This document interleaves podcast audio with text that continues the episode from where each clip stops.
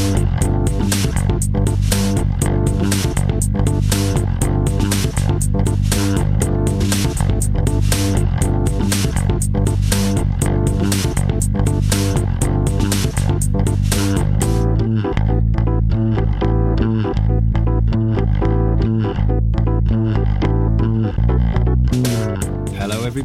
Welcome to the Cane and Podcast, Volume 6, Issue 260. It's all about Chibi Robo. You can play along with Volume 6 of the podcast. The entire schedule up to and including issue 300 can be found over at caneandrinse.com. But for those looking to play along with us in the near future, our next five shows will cover The Legend of Zelda A Link Between Worlds, finally concluding our Zelda Odyssey. Well, for now, until we come back and do a uh, Breath of the Wild in a year or two. After that, Project Gotham Racing and Project Gotham Racing 2, both together. Then it's Gone Home. After that, we return to the Uncharted series with Uncharted 4, Thief's End, and then it's Diablo 3 and Reaper of Souls. As I say, head to caneandrinse.com for articles, features, reviews, links to our forum, our Facebook page, our YouTube channel, and if you do enjoy all that we do, you can support us in a number of ways. We have a Patreon, patreon.com slash cane and rinse. And if you believe that the many hours of podcasts that we produce for your listening pleasure are worth something in return, you can donate a dollar a month or more if you wish. And that helps uh, keep on keep us doing what we're doing. If you prefer to get something in return for any money you care to put our way, you could buy a t-shirt or a bag at shop.spreadshirt.co.uk slash cane and rinse. We also have another podcast it's all about our love of video games music, and it's called Sound of Play, and you need to subscribe to that separately. Uh, review, rate, subscribe, as I say, both of our podcasts on iTunes. Pocket Stitcher, Radio TuneIn, uh, or wherever else you get them from. It's much appreciated. Now, joining me, Leon Cox, in issue 260 are three diminutive automaton helpers. We have no one from Cane and Rinse other than myself, but we have a fantastic lineup of guest panelists. We have from Game Informer, senior editor no less, Mr. Jeff Cork. Hello. Hi, Jeff. And closer to home, we have from Ready Up, Susan Marmito. Hi, Susan. Hello. Hello. Welcome back. It's been like a year since you joined us for uh, our first Phoenix Wright podcast. Thanks for coming back. Sorry it's been so long. And finally, we have a regular, irregular guest, uh, co founder of the excellent Cool Box Art Twitter feed, among other things. It's Simon Cole, the Sonic Mole. Hello. Hi, Si. How are you? Uh, I'm alright. I'm d- dealing with a very hormonal um, and very pregnant wife at the moment, but you know, all's good. All right. Uh, so, Chibi Robo, subtitled in America only, Plug into Adventure, in case they didn't understand what a chibi robo was. Uh, a chibi robo is a little person robot, basically, a 10 centimeter tall robot helper. So the developer of Chibi Robo is Skip Limited, uh, and they had previously worked on the very cool Bit Generation series for Game Boy Advance. They've also uh, been responsible for the Art Style series on DSiWare, some fantastic uh, titles there you can still pick up. Obviously, they also uh, continued with the Chibi Robo games. We'll talk about, uh, in brief, some of the Chibi Robo follow ups later. Uh, and also some non European released games, some Japan only, some Japan and America, things like uh, GIF Beer, uh, g- can't even say it, Gift Pier and Captain Rainbow and Snowpack Park on WiiWare, which also didn't come out in the EU. Uh, and they also had uh, a hand in Wii Play Motion. Remember that? Uh, Nintendo uh, publish it. Uh, directors include Kenichi Nishi, who previously had credits on Chrono Trigger, Super Mario RPG, and Incredible Crisis, among others. Uh, after Chibi Robo, he left to found a studio called Route 24. Hiroshi Moriyama, whose first video game job I found was a character model for Sega's Virtua Athlete 2000 on the Dreamcast. Uh, also has credits on Pepsi Man and Time Stalkers.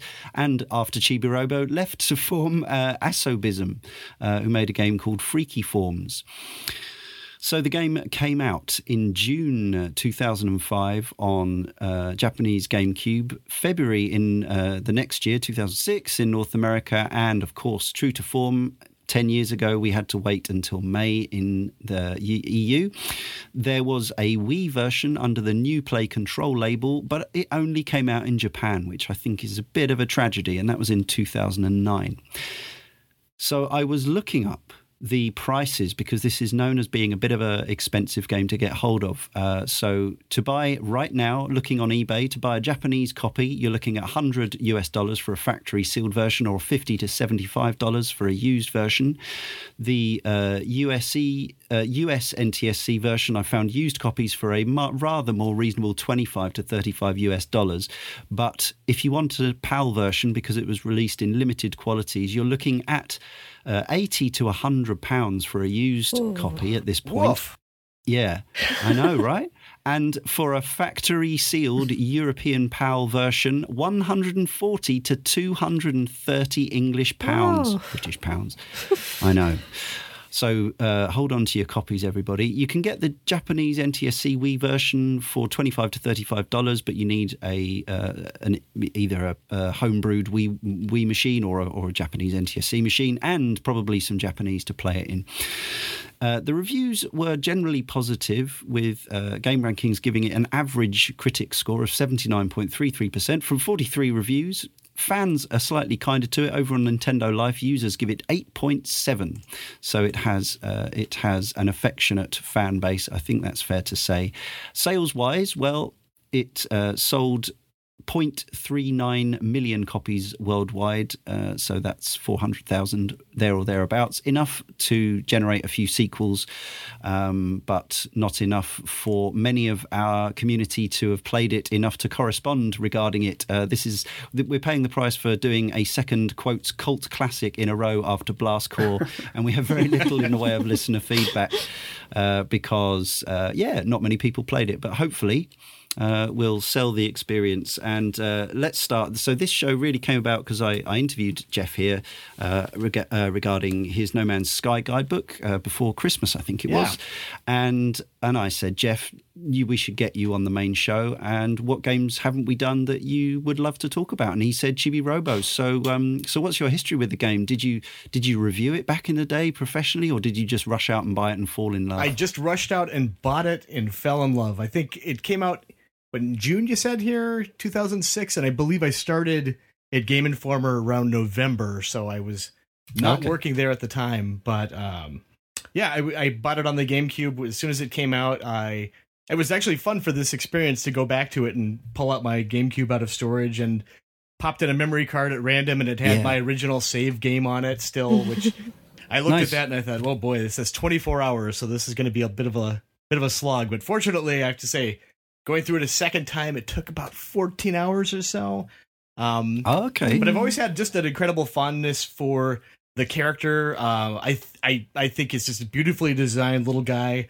Uh, and I thought the story at the time, at least, I, I don't want to play my hand. At the time, I thought it was surprisingly dark and kind of sophisticated, yeah. and the way that it uh, portrayed a family.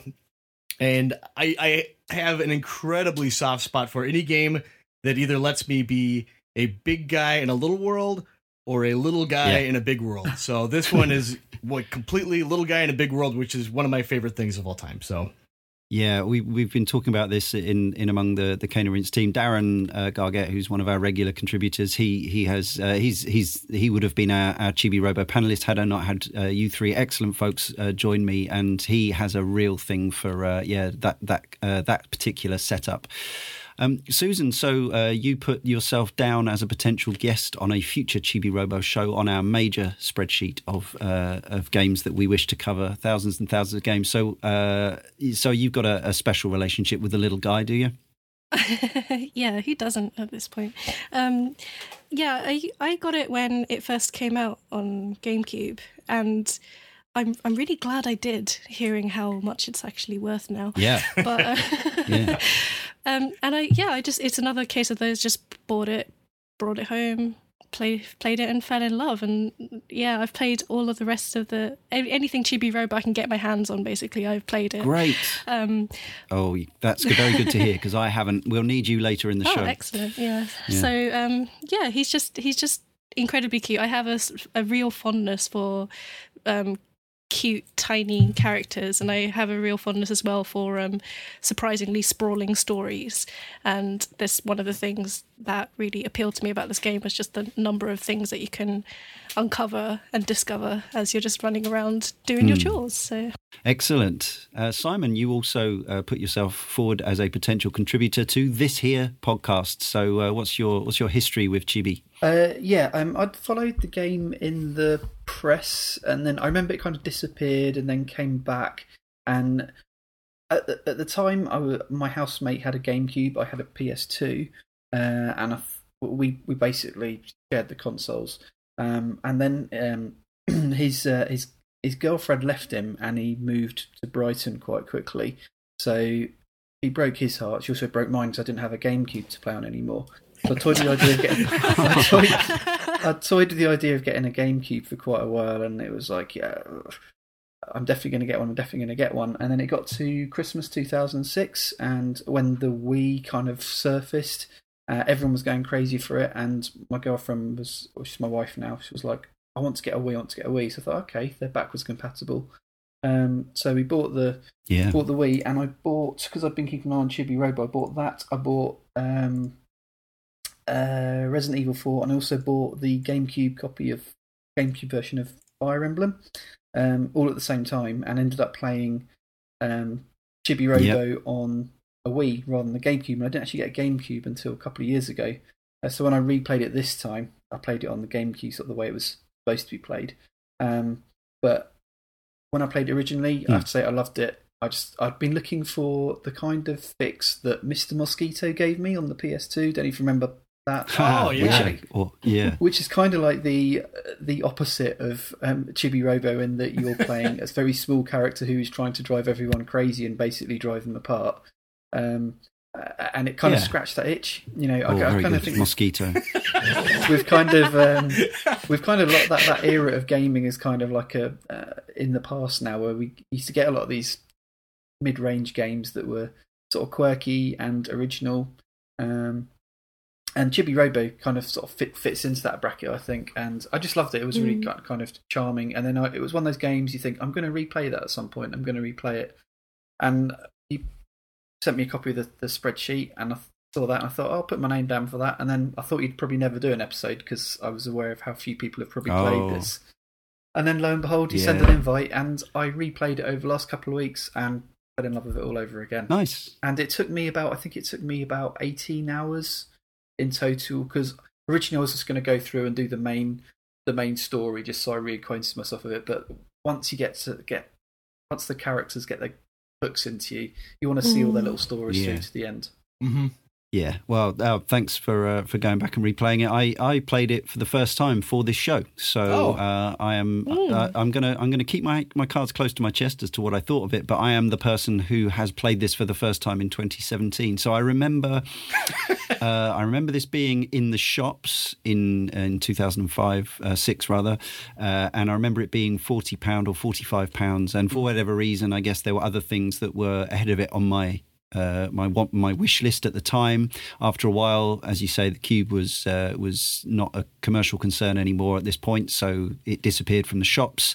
Uh, I didn't pick it up, and then the price started to escalate, so I didn't get around to it. Fortunately, my friend Pete uh, had picked up a copy uh, at the time. He's never finished it, although he's played a reasonable way into it. Um, but he's one of these people who very seldom finishes games. But I asked if I could borrow his copy, and so I did. So I've been, uh, yeah, playing it. I, I think it uh, also took me about, uh, yeah, probably about 17 hours as well. I think, um, yeah, and I'm quite uh, I'm quite meticulous. I'm, I'm a bit like uh, Mobot out of WALL-E when it when it comes to stains on the floor. I find it hard to ignore them. Uh, yeah, the the the How Long to Beat uh, site it gives the main story at 13 hours and the completionist at 21 hours. So that gives you some idea. And as we like to do in uh, Cane and Rinse these days, I looked up the world speedrun record, which was set about a year ago by a guy in the USA called Single Scoop, and he has completed the game. I'm not sure if this is any percent. I assume it's any percent, but two hours and 28 minutes 54 seconds. Holy it's possible crow. to do that version. Yeah. Right. And most of that is uh, probably so, scrolling through text, right? yeah, there's a certain amount of that, uh, and un, I can't uh, unskippable cutscene cutscenes possibly. Um, yeah, so this game was actually announced in early 2003, and it was going to be published by Bandai. And my, my curiosity was piqued when I noticed the Bandai logo come up on uh, on booting the game um, when it was a Nintendo published uh, product. Obviously, this was pre Namco Bandai merging, so it was just Bandai, the toy company, the occasional video game manufacturer. Uh, it was originally due to come out in June 2003 in Japan. Um, there's a beta version. If you go to unseen64.net and look for Chibi Robo GC Bandai beta version, uh, you can see that the earlier version entailed Chibi defending the home uh, of his inventor from a pair of burglars, and it was a kind of point and click kind of game rather than uh, direct control. Um, but this game, at some point, was uh, there were disagreements among the team, and it was uh, it was put on indefinite hold, which, as we know, is normally a euphemism in the games industry for completely canned and will never see the light of day. However. Um, Kensuke Tanabe introduced uh, Shigeru Miyamoto to the game uh, as a fellow fellow Nintendo producer, and Miyamoto I guess, thought Chibi Robo was pretty pretty cute and saw the potential of the project uh, the project and signed on as a senior producer. So development was completely revamped within Nintendo, uh, or with Nintendo acting as a publisher and a steering hand, no doubt. Uh, and so, yeah, another couple of years, three years' work or whatever, and uh, and it ended up coming out as it was uh, I'm going to issue a spoiler warning now because there is a story to this game, and we are going to talk about it because I think a lot of the game's uh, charm and lasting appeal uh, probably comes from that. I do have one forum post to share. Thank you very much to Nick Beaumont, who says, uh, Quite frankly, I am shocked, appalled, and made to feel a little bit sick by the apathy my fellow gamers have towards Chibi Robo. I don't know how serious he's being. Okay, I admit later enter- entries in the series haven't done the franchise justice. And when I say later entries, I pretty much mean every game but the original. But by gum, Chibi Robo Plug into Adventure was something special. Playing it as a typical 16 year old teen, Chibi Robo combined my three favourite things Toy, Ro- uh, Toy Story, Metroid, and miniature robots. We all had a thing for miniature robots, right? The concept sells itself. You control a small, benign robot whose job it is to clean clean the house, and keep the Sanderson family happy. What's not to love? There's something very Minish Cap like about the environment you explore. The tiny size of our titular hero turns the domestic setting into a challenging landscape that you have to learn to traverse. Drawers can be pulled out to act as stairs, lamp cables can be climbed up, and skirting boards can be shimmied across to find secrets behind the back of the TV. Simply climbing to the top of a display cabinet doesn't sound like a daunting task, but in Chibi Robo it takes a huge amount of effort and creativity. In true Metroid style, a slow drip of extra abilities unveil themselves as you progress, allowing you to access areas of the map previously inaccessible. The Chibi Copter, for example, will let you hover for a small amount of time, and the Chibi Blaster lets you shoot obstacles in your way. The biggest barrier to your exploration, though, is also the game's most controversial aspect your battery. Every step taken and every action performed saps away at your battery gauge, and when it reaches zero, it's game over. Well, it's not quite game over. It's it's back to the Chibi house, but uh, it's a neat touch that Chibi can recharge his battery at any power outlet. But it does mean that all your exploration is accompanied by a Majora's Mask style anxiety about the constant threat of death. Making things worse as is the in-game clock that will return you to your starting position when the game switches to day or night. Overall, it can feel a little bit contrived, uh, a, a bit of a contrived way to limit your exploration and prolong the game length. But then again, your battery can be greatly upgraded, and I loved the feeling of accomplishment as I was gradually able to explore further afield. On a technical level, this isn't the best looking game, even by GameCube standards. Everything is very angular, and your various abilities, such as your blaster, never feel all that satisfying to use. The game more than makes up for this, though, in terms of characters, and it's a joy to explore the Sanderson household and meet the inhabitants. I never found the writing to be out of this world, but every NPC is injected with warmth and personality, and the narrative takes a surprisingly somber arc as you discover that the little family isn't quite as happy as they outwardly appear. Of course, it isn't just the family members you'll be talking to. Come nighttime, all the toys in the house come alive Toy Story style, adding a huge amount of weird, wacky, and downright scary characters to the game's cast. Chibi Robo offers such a unique and charming take on the usual Metroid formula, I can't help but love it. Granted, things get a little too weird at the end, and I remember the final boss being pretty anticlimactic. Combat is not the game's strong point.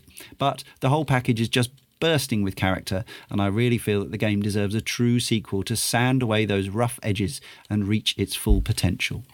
Uh, thank you, Nick, and uh, this opens it up for us to talk about the various aspects of the game. Let's talk about those visuals first of all, because um, I want to hear from you guys as people who played it back at the time and who have revisited the game.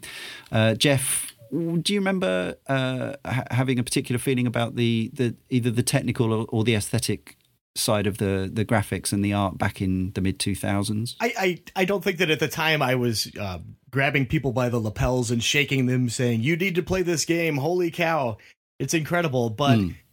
I, I remember liking the art style. It was very clean, uh, very colorful and bright. Uh, and even revisiting it now, it it's difficult for me to remember exactly where things were, you know, from a technical yeah. standpoint. But I, I, was looking at it and going, yeah, the. I mean, you could get really high in a house in the house and, and look down across the room, and it seems like it isn't the most busy place, you know, bustling with activity and everything. But you have a, a nice you can see everything crisply. There's no like artificial fogging or anything like that. Um, yeah, which was yeah. nice. And it was it, if you if I if you'd asked me, I would have assumed that there'd be like a Silent Hill type. Well, you're you're only really seeing this far ahead of you, you know, just to make up for the hardware mm. limitations. But yeah, it, you can see everything, and you know the draw distance is quite nice, even if what's being drawn isn't isn't like warming up the the machine or anything like that. Yeah, sure. I remember Chibi. Sure. Chibi himself, I'm sorry to interrupt. I think Chibi himself, though, he's got a really nice uh, kind of like pseudo chrome mm. visual effect yeah. on him that I think is really really spiffy looking. And the the, the yeah. Sandersons are uh, pretty gross looking now. yeah, but uh, but overall, memorable. Yeah, exactly. They have like the the paddle hands that you know games of that era typically did. Uh, yeah, right. A lot of exaggerated animations and everything. But I think overall, and I'll probably use this word way too much, so get ready for it. It's so charming that I think I'm able to mm-hmm. overlook a lot of those rough edges that, that Nick kind of pointed to in his excellent forum post. Yeah, yeah. Uh, Susan, how do you feel about the game visually? And can you do you have any separate feelings between then and now, ten years later? Um, I think it was a, a similar sorts of things around how I never when I was playing it previously, I never really noticed how kind of derpy everything looked. Um, but now coming back to it, I still think like, yeah, it looks kind of clumsy. Like you know, the Sandersons, especially Mrs. Sanderson, I have no idea what's going on with her top half. Wow. Um, but like those kind of things, yeah, it just gloss over it because it, it all felt very kind of cartoony to me, and that's especially like in the use of colors. Um, it, the game is like mm. very bright, and I know of nobody who would decorate their house like the Sandersons did. Um, there's just so many no, clashing right. colors and things like all over the place, but it's yeah. it's it's bright and it's beautiful, and um, yeah, but yeah, I wouldn't exactly sing about the game's graphics to anybody else. Um, sure, but, sure. But it, it, was fine to play, and you know that I agree with that kind of sense of scale um, like I probably didn't notice it at the time, like when I was playing it, just like took it for granted. But now I look back and playing again, I'm thinking like that that is a pretty big deal. Like when you're in the foyer and you look up and you can see all the way up to the top, like mm-hmm. all the way to the ceiling. Mm. You can you can see all the way through the like you know all around the banisters and things. You can use your chibi scope to like zoom into tiny details and stuff. It's it's yeah. pretty impressive. Yeah, absolutely. You can imagine that they probably kept the poly count relatively low so that they could uh, facilitate the ability to see uh, you know, as far as you needed to be able to see. Uh, Simon, how about you on this? Um, I, I, remember back at the time, I've always quite like quite liked the appearance of GameCube games. Generally, I think they've got quite mm-hmm. a nice sort of softness to them. Um, but yeah, just to echo what Susan was saying, that is a hideous house. I like to think that in in in in a sequel, it would be sort of Chibi Robo interior decorator or something like that, just to sort the place out. Chibi Robo ho- Happy Home Designer. it is, yeah, exactly. It's it's it's horrific. I mean, I don't know how they. Oh, how could you live in an environment like that? Oh, it's that foyer in- Yeah, the foyer in particular is aggressively purple. Yeah, Oh yeah. But a great staircase. I think though. it's- I'd I love to have s- a staircase like that. Mm. I'd love to have a spy. Yeah, I had, I had my mum's friend had a house with a spiral staircase uh, when I was a kid, and it, it was a special deal uh, going up and down that.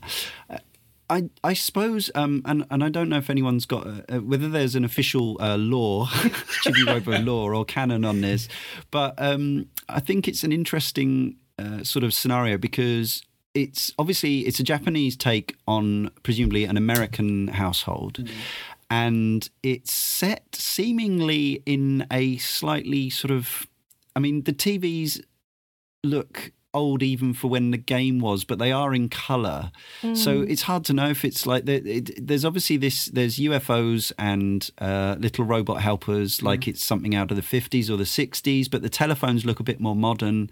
Um, it's hard to know exactly where or when it's um, it's meant to be. I guess it's not meant to be any particular time. But have any of you got a, a sort of handle on what where in the where and when in the world we are? I thought I thought it was supposed to be um, sort of modern day. I kind of felt that the what they were commenting Right. on with the dad and his toys felt like a bit of a Yeah. reflection on was a, a comment on.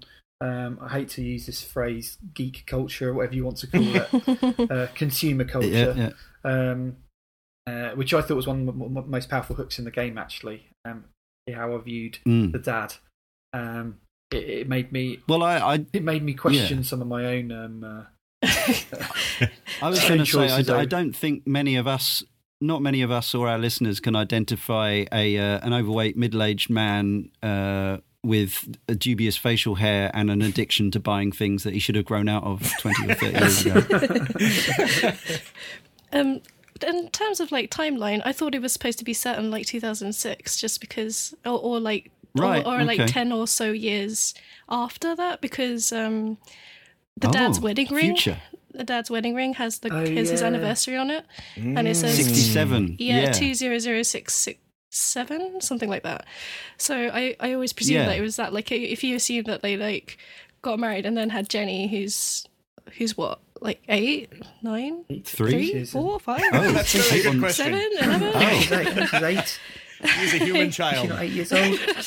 Yeah. Is she eight? Right. Okay. I thought I, but yeah, I suppose it's difficult to tell because because she's obviously um, somewhere on the spectrum. Um, she's uh, I thought, well, that's how her mother sees it anyway. Um, obviously, she talks mainly in frog, so I was kind of maybe underaging her uh, a little. Thinking, yeah. So, yeah, but that would, yeah. So, if they got married and had a kid straight away, that would make it the 70s, wouldn't it? Interesting. Uh, maybe he was concentrating on his um, career at the time, inventing stuff, and they put off children till later on. This is this Yeah. is just one of those rabbit holes. It's- You're not sure whether you should like. it really is.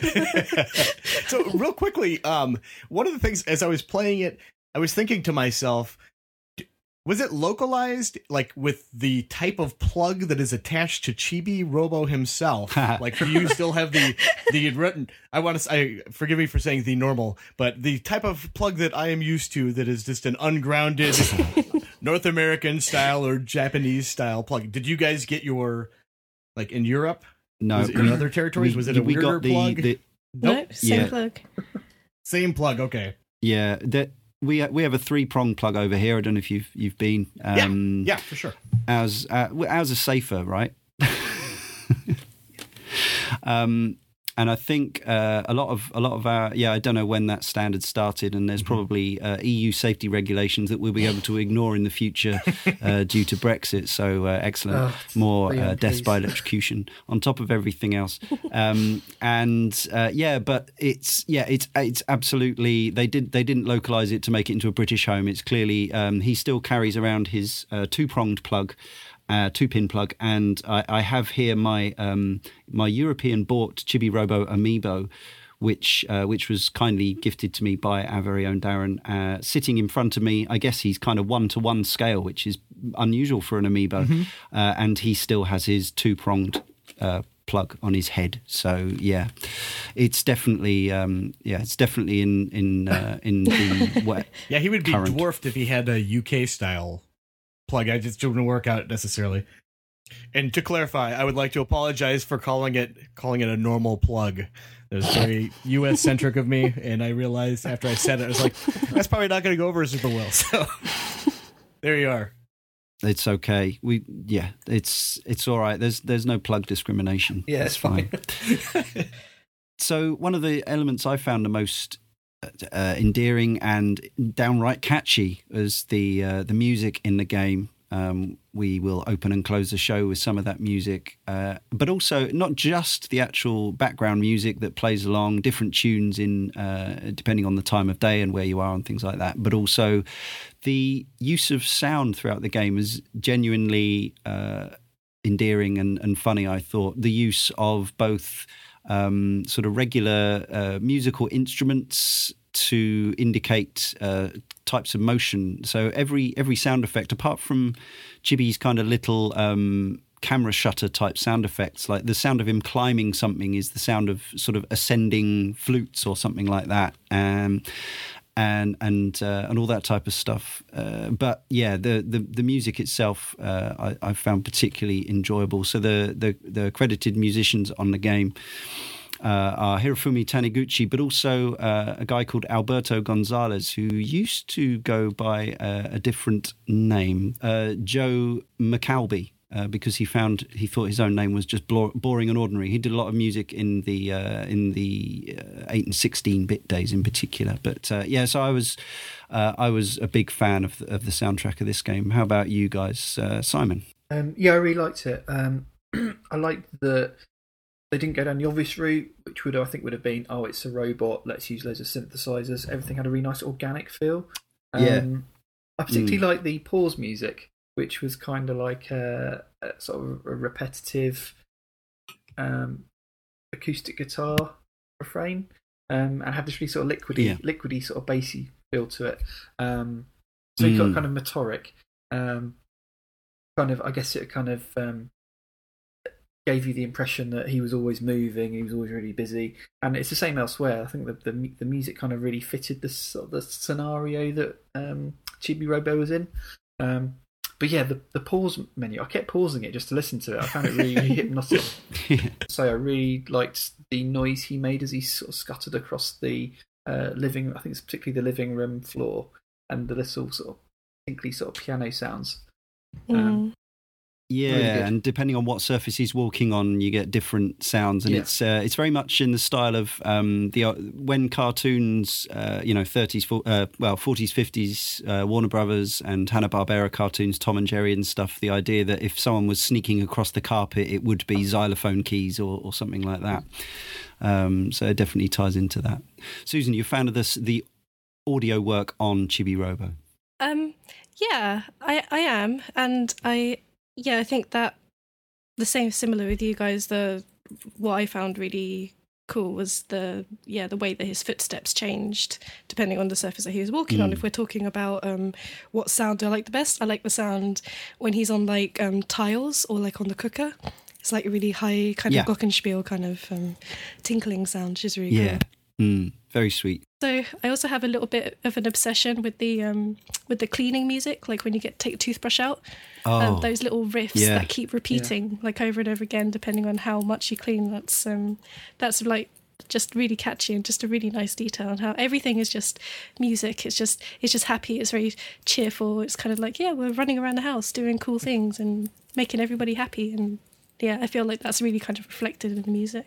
Yeah, and uh, and also the I think the the payoff jingles that you get for every little heart one or or or or, or moolah coming in, it's all really um, it plays into the endorphins that you're getting. So you, unlike in real life where you only get that.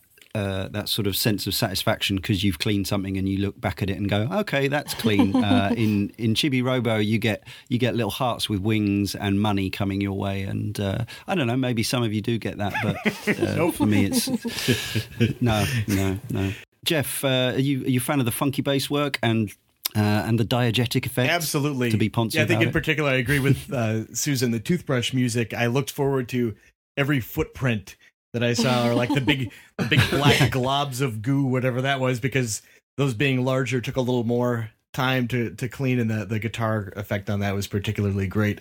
Um, there's also a really cool song when you're descending a cord, which isn't something that you typically hear. I remember like going out mm. of hmm. my way to find it because you know the those usually you're ascending, you know what I mean, and then you're using your copter to to flutter down. So the I remember I was several hours into it for the before I heard it for the first time. I was like, oh, I like this a lot. just just in general though, I, I the the also the uh, like you mentioned, Leon, the the songs that are like it's a very music oriented game too. Just throughout like all the yes. various characters have theme songs. There's a couple of like little mini concerts. Uh, when you, I believe it's the first time you buy one of those uh, uh, the big tall ladder things. Your little TV buddy sings a, a theme song for you that's pretty cute. Um, yeah, yeah. It just seems like there's a lot going on as far as audio goes. It's generally pretty clever and surprising. Yeah, and the uh, the one that really made me laugh out loud, and this was a game that made me chuckle more than many games. Um, but the, the the music that made me laugh, as well as uh, Drake Redcrest stuff, which was which was yeah. uh, good. It was the when you're ascending the uh, the sort of doll's house setup mm-hmm. in in Jenny's bedroom. There's every time you plug in a battery, uh, you get a uh, the band plays a little sort of um, brass band dirge, which is properly hilarious. Uh, so yeah, coming back on, and, and I think, as I say, we, we, will talk about the technical side of controls and, and progress and puzzles and all that sort of thing. But I think uh, I do want to talk some more about the the story and the characters and the script. In fact, um, it's it's a, real really odd game. It reminds me a little bit of some other things. There's sort of bits of Parappa the Rapper in there, um, but it's it is as as our correspondent alluded to, there are things that are a little darker here. And one of the things that amused me from the off, really, is that Chibi Robo is, uh, to paraphrase Homer Simpson talking about alcohol, the, the cause of and solution to all of the Sandersons' problems. So if it wasn't for Mr. Sanderson buying Chibi Robo in the first place, his marriage wouldn't be on the rocks. I mean, there are other there are other issues. He's you know he's he's lazy, feckless, no good for nothing. Doesn't do doesn't help with the housework, and obviously they live. Depending on when when this game is set, they have a, a they seem to have a generally old fashioned arrangement where uh, the what the wife is expected or or assumed to be the one who's going to do the housework, and Mr. Sanderson was at work, but now he's no longer at work. Uh, and he actually quit his job for uh, for reasons which become apparent later in the story.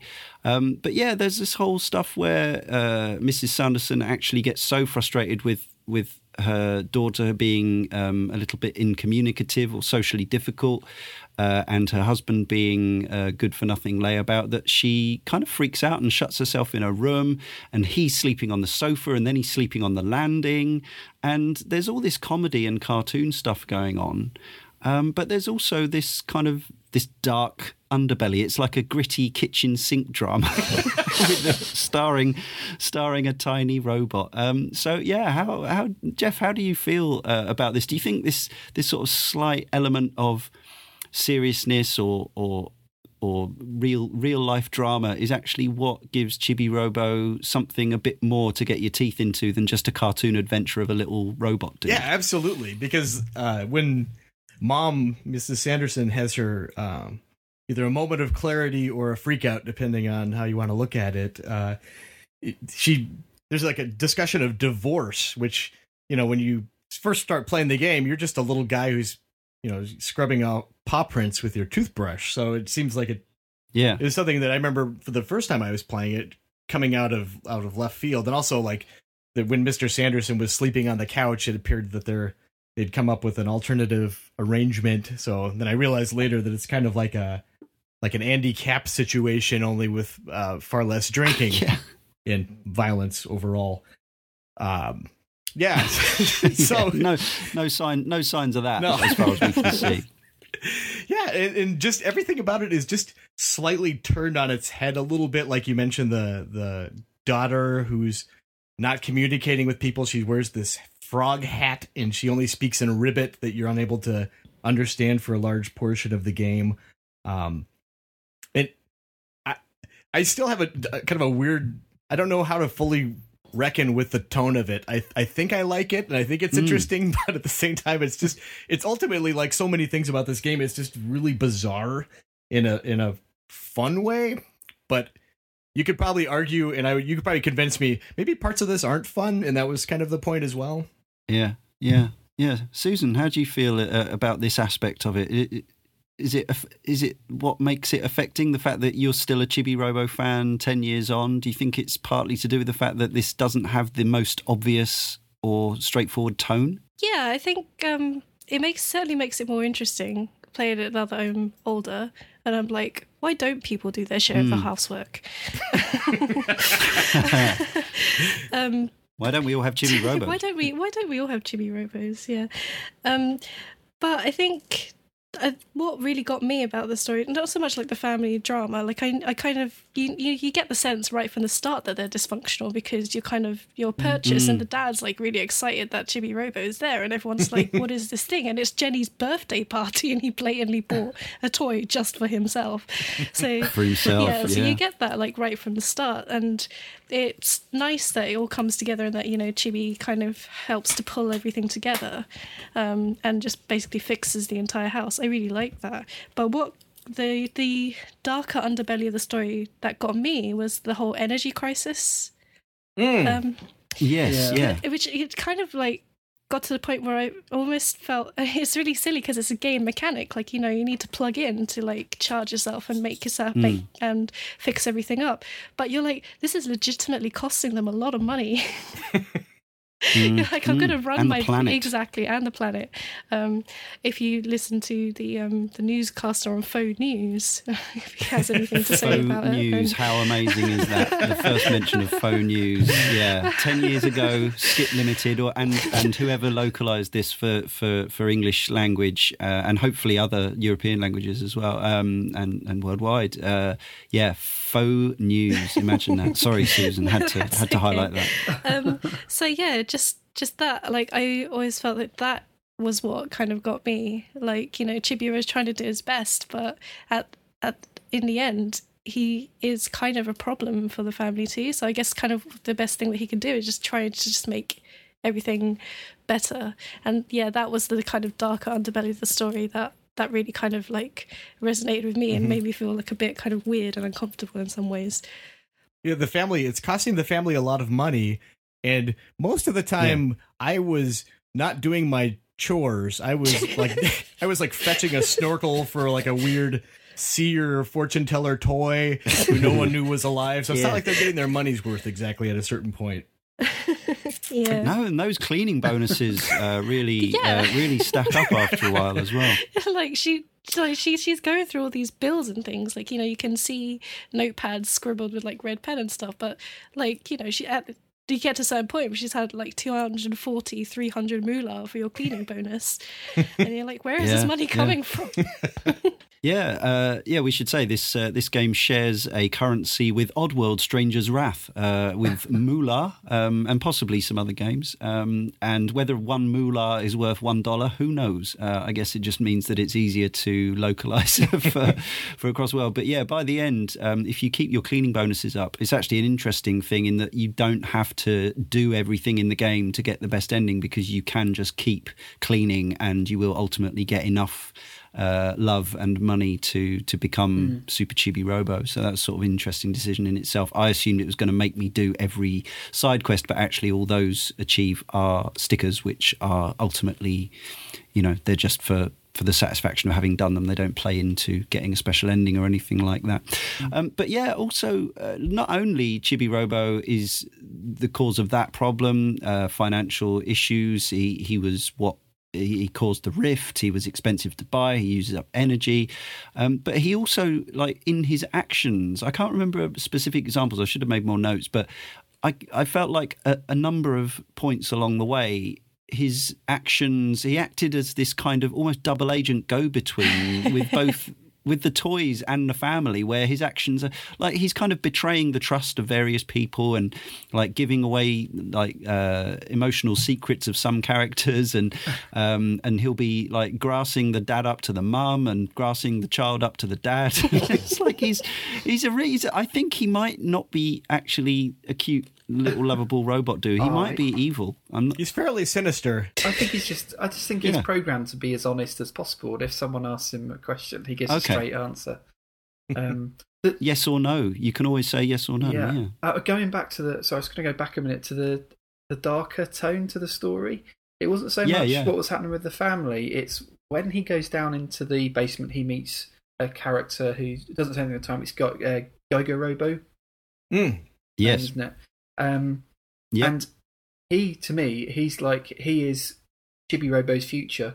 At some Mm. point, Chibi Robo will be replaced by a more efficient, uh, more efficient robot. Because when you, at one point in the game, you go into getting a bit ahead of ourselves here, but you you go back in time and you see the family with Giga Robo when he's uh, doing Chibi Robo's job, and he's part of the family. They love him, um, but in the present day, he's just slumped in the basement without a leg, uh, forgotten Hmm. basically. And that was the, that was the dark thing for me. I kind of thought this is all quite a, you know, it's all very futile because you know I'll help save the Sandersons, but at the end of the day, I'm just going to end up in the basement with all the other crap. Yeah. Well, yeah, but not if you complete the main quest. So the main quest, uh, quite early on, you are alerted to the existence of uh, Giga Robo, who's Yeah. in the basement, um, by a strange noise that he makes, and as well as the various uh, the family dramas, the kitchen sink stuff, um, the the the ultra realistic uh, um, uh, type uh, type play type thing that's going on. You've also got uh, parallel to this. You've got this whole stuff with uh, space aliens. So uh, at some point, you find Jenny in the bedroom at night, uh, staring at the TV, which is showing a familiar. Uh, pattern on the screen, which you may recognise from the back garden. If you go out there, uh, she's she kind of she sort of tells you what to do, but uh, you go outside with your with your chibi radar, and that summons a UFO, and then the aliens come down. And you've already had some flashbacks at this point where you've seen that uh, Giga Robo had something to do with aliens in the past. Um, and and this whole this whole story plays out with uh, the the aliens are looking for this guy who helped them, this friend, this friend robot who's this Giga Robo, and the way that the story ultimately plays out is that uh, the aliens return with a gift that they promised, which is the gift of eternal energy. There's also drama going on on faux news about this energy crisis, and Chibi having a Chibi Robo. Like the the idea is that the Chibi Robo is a craze, and what happened to the previous craze of Giga Robo was that they were too energy hungry, and and so they all ended up you know shut down. But actually what happens is the aliens come back and give unlimited energy first to Giga Robo, and then Chibi plugs into to Giga and has unlimited energy forever. I'm not sure how they've covered this in the sequels. Perhaps we'll find out later. But uh, but in the um, in the in the mopping up of the end game, you have infinite battery basically. Oh, yeah, so there is no true, more there there. There are no more energy bills. There, there is no future uh, thrown away. Although you know, there's always the there's always the promise that Citrusoft might come up with a with a, a, a better a better model of of Chibi Robo or something like that. But um, yeah, so I mean, as well as all this oddness, there is this there is this quirky story of, of space aliens, and and again, something about Chibi Robo that's that I found striking was this almost you've you've almost got although it all plays in they all sort of interweave. You've got these kind of three strands. You've got the the domestic drama you've got the alien story at the heart of of Giga Robo and Chibi Robo and then you've got all this toy story stuff with these with this bizarre set of characters at, at night. It's um it's such a weird it's such a weird game in that res- respect. Well, the aliens are really something else in that they're not only able to do the unlimited energy thing, but bringing the toys to life. Like that was Chi- Giga Robo Robo's first wish. They gave Oh, him two yeah, wishes, and right, he wished for all the toys to have a soul, so they could Yeah. presumably entertain him and do all kinds of weird stuff at night. so he wasn't lonely yeah, yeah it just makes you wonder: is Mister Sanderson's company just not enough? Is he just too much of an oddball? Like, yeah, this guy's Well, you know. you know, you, you you don't keep him entertained enough. He throws you in a basement. Like, um, yeah. pulls your true. leg off. He's only ever he's just watching Drake Redcrest on the telly. yeah. So, any favourite um, characters? One of the things I loved about this game, like, uh, we talked a lot on Cane and Rinse about games that have kind of you know uh, gibberish or you know gobbledygook burble speak. This game has my favourite ever. Um, little clipped sound samples. They're all perfect and they're all hilarious. And I got to say that although the localization, um, you know, isn't perhaps the most sophisticated ever, I laughed at this game both you know, in terms of what was going on and the lines that was being delivered so yeah. many times, like proper, you know, not like uproarious rolling on the floor laughter, you know, I, am dying here, but lots and lots and lots of chuckles, lots and lots of little, um, you know, snorts to myself, and particularly the Free Rangers and yeah. the the sergeant the this this uh, egg platoon, uh, all named after uh, places in America, um, who kind of dominate the the foyer of the house. Um, they start off by attacking you, which is uh, quite perturbing at first because I wasn't expecting something so aggressive to happen. But um, generally, in this game, a lot of the NPCs you meet start off scary, are introduced as being scary, like Dinah, the the sort of Lego dinosaur, and Mort, mm-hmm. the sad, another mm. sad character, the the the sad um, mummy. But they all turn out to be uh, nice and friendly. Plankbeard as well. Um, and I, I really got into that stuff. Like I didn't necessarily follow every story. The the captain sergeant of the Free Rangers, I can't remember his name. His voice is one of the most demented I think I've come across in video games. It is it's, it's nuts. It really is. I'd like to I'd like to understand how they actually did that. I'm assuming it's with manipulating stuff, but I'd like I like the idea of someone actually standing in a booth and re- recording that. Could you give us a little Simon? It's definitely uh, uh, no. but even for telly, not. like it, it is for telly, it really does feel something like standing I go. that is amazing. that Whoa, was uncanny. That is superb. That was uncanny, yeah, and and that was the other thing I was going to say about some of the sound effects and the charm. Like I think all the utility bots, like the the the sound of um the sound of the ladders extending, is somebody is clearly somebody going, you know, and making noises into a microphone. And and there's something i guess it plays into that thing on on on our most recent podcast uh, the guys were talking about um, playing with toys as a kid um, and you know making up your own stories and sound effects and stuff. And it sort of plays into that idea that you're um, you you turn your home into a kind of big play center. I used to do it with my Star Wars mm. figures. Obviously, you know every every massive um, bookshelf was in fact you know some kind of space station and and and all that kind of thing. I suppose it it plays into that. Any other favorite um, characters or story arcs? I love Mort, the, the yeah, yeah. sad sack mummy. Yeah. He's uh, he's he's got it hard for the princess who uh, but she unfortunately oh, it's very tragic because he, he keeps bringing her flowers but everything he touches dies so the flowers just wilt in his hands. Yeah. And uh, the the princess when we first meet her she's lost her one of her shoes because the her uh, castle was attacked by sunshine bear who's kind of like a care bear person who's got a serious thirst for nectar.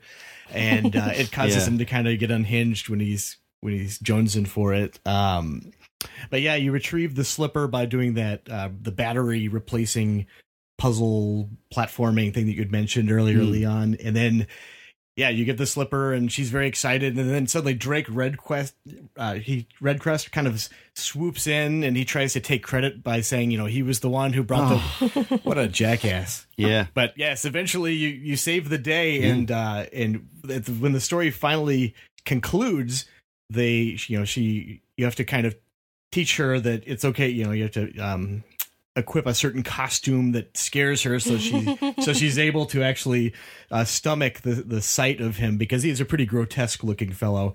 But uh, they they hit it off eventually when she realizes it, and they have children, which are a little disconcerting uh, in that they are simply smaller scale versions of the couple. So there's like a mini Mort and then a little princess um, so there's they're they're very strong genes, I suppose. I don't know. yeah, and and it, it really does make you think thoughts that you don't want to think about the pro, the process that went into uh, creating those. Yeah. yeah. See, this is where Chibi Robo takes you. You you think it's just going to be this fun, cute little game, Uh, and then there's all this weird There's stuff. also going that funky flower who's kind of like a, a disco guy. Mm, And- Funky Phil. Yeah. Funky Phil, he's Yeah. fantastic, and that takes a really tragic turn. I don't know if you guys, you guys presumably played through the completion of that arc. Uh, yeah. Yeah. Yeah. I did not pursue that one. Though. Oh boy, It was one of it was one of the more epic. It was one of the more one of the more epic uh, side stories. I thought Mm. one of the longer ones to do. I think I did that last. hmm So what? Fill me in. What what what happens in this tr- in this other tragic story? Well, basically, Funky Phil, he's uh, he's a, a flower who likes to get down, and that the Lego dinosaur just thinks he is the coolest. So you talk to Funky Phil, Yeah. and he does a dance, and he he gets so excited that a seed pops off of him, and you you plant the seed, and you water it with some of his sweat, It's happened. uh, and then it grows Funky in, sweat. funky's funky sweat, which is green. it is quite funky. And then a trio of little tiny Phils kind of are, emerge from the pot, and you plant them, and then you kind of repeat the process, and you create a little Oh. a s- a little band. And then uh, one of them is kind of a weird little mutant version. Like he's not doing so well, but he's very determined. Uh, he really wants to give it his all because they're trying to do the Drake uh, Redcrest dance, like his special move. Mm. And Special move. yes, and you finally you you teach the little guy how to do it, but tragedy strikes and Funky Phil dies. So at that point, the dinosaur is so distraught that she she decides, well, we're going to make a big tribute and make a concert that Funky Phil would have liked. And it, by doing so, she she throws herself off the top of a shelf and smashes herself into a pile of bricks that you. But she gives you a plan ahead of time, and then you give that to the father. And Mr. Sanderson constructs this like dinosaur truck that is able to transport everybody outside for a really fantastic musical send off to Funky Phil because that's what he would have wanted by gum. Wow, like a Dixieland jazz funeral. Yeah, exactly. kind And it has all the characters that you've met up until then. They're all able to go outside, and you know all the egg rangers and uh, and everyone. They they check out the show, and Funky Phil is dead. Like I I was I I couldn't remember how that one reconciled itself from my first playthrough because it's been a decade, and I was like, oh, do they bring him back? It seems like something they would do. Nope, he's just simply dead. It's weird. People don't talk about the death of Funky Phil as much as they talk about the death of Aeris, for instance. But yeah. no, but doesn't um, but doesn't like Freaky Phil do something, and Funky Phil comes back to life, and it's it turns out that it's like his switch just turned off. It wasn't that he was dead. Dead. Well, Susan, I think I need I to go can't talk to that guy, don't I? I would like to retract Maybe that. there's like another bit that you're missing, but I do. Rem- I, I I remember feeling really sad, and then thinking, like, "Oh no, it's okay. He's not dead. It's fine." See, I was so But, torn um, up about this that I have not returned to that room. You're just So, so, traumatized. I was so traumatized. that room was where bad things happen. So I'm relieved that that Funky Phil didn't. there's always a bit more. yeah. Yeah, everybody Yeah, everybody gets a always a happy ending more. in this story. I think so.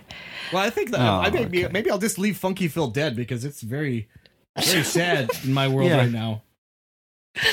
It's good to have some sand in your Vaseline. I was thinking my favorite um, side story isn't really a side story. It's um, so once a day, if you like sit on like the doorstop or if you sit in the toadstool in Ah, Jenny's yeah. room, and you stay there long enough, Telly comes down and tells you off for taking a break. oh, I heard But about then this. he, yeah. but then he kind of goes, "Oh well, seeing as you're here, hey, check it out." And then you get like a sentence of of Telly's story, and you had to go keep doing this over like a series of consecutive days. And you eventually get like this story where he um, wanted to be a singer, and he he made himself like a little um, sandwich board kind of suit thing, um, a little microphone, and he he wrote this song called Teriyaki Blues. And there's the running joke is that you know he'll always he's like I'm going to sing this song to you, and the music starts up at the opening bars, and then out of nowhere a pan will just drop on his head, and it will cut him short, and he'll just fly off and say bye bye.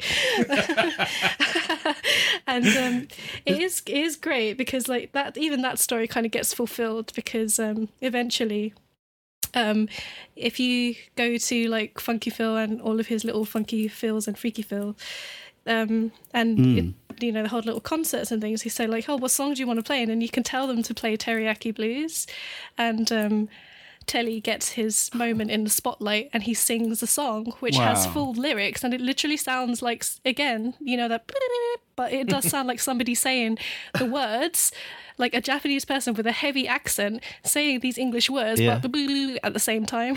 It's brilliant. You have to listen to it. Need to look that up. Yeah, that sounds amazing. Um, yeah, so there, there is no wonder the completion time is so much longer than the, the basic story time because there there are all these side quests to be done that uh, that are completely optional. But um, and yeah, while I, I kind of I suppose I ran out of time to get it all done. I only completed the game on Saturday. It's now Monday at the time of recording. Um, there would be a good. I guess I would need another four five hours something like that to kind of see all these stories through. There's also um, the chibi doors, which uh, there's a counter on on. If you press the R trigger, it shows the uh, kind of overhead view of of each room. There's only how many? There's only like six overall main locations or something like that, but um, you can view all of them. And these chibi doors have moolah in, and as I say, you don't actually need to get it all. But if you want to tick off everything off your "I've done it" list, you would need to find every last one of those. And I think some of those are, must be pretty well hidden because some of the locations, it like I think there's eleven in the foyer, for instance, and I think I got seven, but I have no idea where the last few are, let alone how you would get to them. You need your Um, radar. Yes. Uh, the other thing the radar does, of course, is um, finds another uh, a very peculiar secret kind of character and, and side quest. The guy who you who is invisible until you bang the sofa or the fireplace, and he pops up and he with your spoon, and you have to make noise to make him appear, and then. I didn't, yeah, I didn't follow that one either. I'm not really sure what the payoff is. I suspect another, another sticker. Uh, yeah, there's some weird stuff in this game. But that does rather bring us on to the actual playing of the game. We've talked about all the uh, the stuff around it, but uh, obviously one of the things we, we do discuss on and Rinse is the the control, the feel, the the progress, the design, and um, and I suppose um, I was playing this for the first time in 2017 uh, I was both somewhat impressed, but also sometimes a little frustrated. So overall, I would say Chibi's mostly fun to control. Um, he doesn't. It's it hasn't got the horrors of some say. Uh, 3D platformers from 10 or 12 years before this. Uh, he stands on things. He doesn't. You, there's there's little doubt that he's going to teeter off because of a, a, a gap in a polygon or something like that. Um, but he is a little. I'd say he's a little finicky at times. Things like trying to push a utility bot and accidentally picking up your plug over and over again. The fact that you have to push up against a ledge to hop up it instead of just hopping up straight away, um, and stuff like that. So it's uh, for for me, it's sort of mechanically, it's a mixed bag. It, it can all be justified within the context of the game, and there was nothing that actually put me off playing it. But there were times when I was thinking, I think if this was um, if they did an HD remaster, they might sort of smooth some of these things out. Uh, and how do you guys feel on this? Jeff, start with you. I, I um going back to it, I I would have told you with some degree of certainty that you were able to jump in the game, and it was really weird to go back to it and and realize, oh no, there's no jumping at all. Like Not he's really. basically like No. Link, where he kind of like you walk into an object and you you you he'll either climb up it automatically or you might have to um, hit the A button, but uh, he doesn't really jump. He's got a helicopter that will slow his descent, and you can kind of glide. Yeah. But even there, it was like, oh, I thought bit. that was gonna let. Like the first time I used that, I was like, oh, here I go, and it was like, oh boy, this does not work very well at all, or it's not very powerful. No, you're not going far. no, not at all. And Yeah. um, the camera too is a little strange. It's kind of Mm. not quite like a Mario 64 C button where you're just like moving into these like preset angles, but it, it feels like it's kind of like a rubber band tethered to some preferred positions, if that makes any sense. Yeah, it's, So it's a bit old school, um, and and to they've they've done they've gone for the same kind of solution as I guess Mario Sunshine did, which is that when Chibi is obscured by something, you've got a kind of shadow version of him. Oh, I visible. love that too. It's like a it looks like a pencil Mm. sketch silhouette of him. Mm, yeah, it's quite neat. Yeah, absolutely. Um, yeah, a few frustrating things like there's some like you have to climb a tree, and for some reason positioning that like the branches kind of obscured where you're going, and it's quite narrow. And Mm. I f- I Yeah. fell down many many times, and uh, Mm. but fortunately, most of the time I was exploring that. At that point, I had, I had uh, unlimited battery, which also, when you take fall damage, it comes out of your uh, battery life for some inexplicable yeah. reason. Overall, I think it controls pretty well. There's some some issues, but um, it's it's kind of a strange little game too. Like I wonder, like uh, the way that you switch costumes, the way you switch weapons or tools seemed a little uh, kind of clunky at first, mm. but I got pretty good at it mm-hmm. by the end. I was able to to do it pretty quickly. But I wonder, like now, um, it seems like they would map things a little differently, obviously, because you know UI and game design has changed since then. Uh, one of the things is you yeah. get a, a, blaster, and there's these weird little spider robots that appear in the mm. world, and you're spiders, spiders, mm. and you can go into a first person mode. And I remember by the first probably four or five encounters, I was going into first person to shoot, and it was like, boy, this does not feel good at all. Before mm. realizing, oh, it has quite yeah. possibly the most generous auto aim ever. You just auto aim. You just basically yeah. point in one of the cardinal directions, and it'll be like, ah, good enough. Here you go. It's dead. Homing shots, yeah, absolutely. I love that guitar riff, by the way, when the uh, when the spiders appear. Yeah. That's awesome. Mm.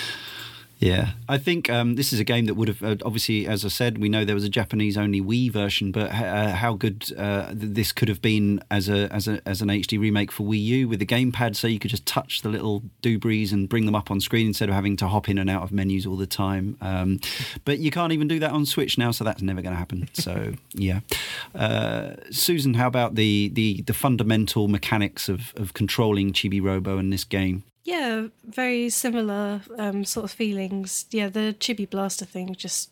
Oof. especially when it came to like the I final. Forgot it had a charge function. I know, but um, especially yeah. when it came to the final boss, that was just that that was just not not a fun boss battle at all. It was just really frustrating because of that kind of yeah, you, you, like shooting never really felt real, if that makes sense. Like mm-hmm. there was nothing to kind of connect yeah, you does, to yeah. what you were doing. You just mash the button and hope for the best. Um, yeah, hope you don't run out of juice. yeah. yeah. The other thing that I found, so generally speaking, the controls are fine, but it was those really kind of fine points of movement that really bothered me. Like um, there's a, a couple of the free rangers challenges that rely on you running on like banisters or like running on really mm-hmm. tiny ledges. And that was just really frustrating because there was almost no kind of real finesse to the controls um, which made passing those challenges kind of difficult. Um, I don't know how you guys felt about it. Maybe you just, you guys are just better at it than I was. I thought they were okay. Like, well, yeah, um, it maybe because when I busted the GameCube out again and, and you know reacclimatizing to to that particular controller, obviously I also busted out Super Monkey Ball, mm. and um, and then that leads that reminds me of just how um, precise the GameCube analog stick could be, um, and uh, yeah, I thought I thought things like the width of the banister were generous enough so that it wasn't too bad. And also, Chibi um, does a whole kind of uh, theatrical wobble when you get to the edge. So I, I wasn't, I was having fewer issues of just uh, falling off stuff than perhaps I was fearing or anticipating. So, not so bad from my point of view. Oh, it's because I ran into some issues with the banister as well, Susan. Uh, mm. the, oh, that makes me feel better. yeah, because because what you're supposed to do is run to a point and then run back and yeah. across the finish mm. line. And running to the first point was not a problem, but then the camera it just seems like it just gives up on the return trip.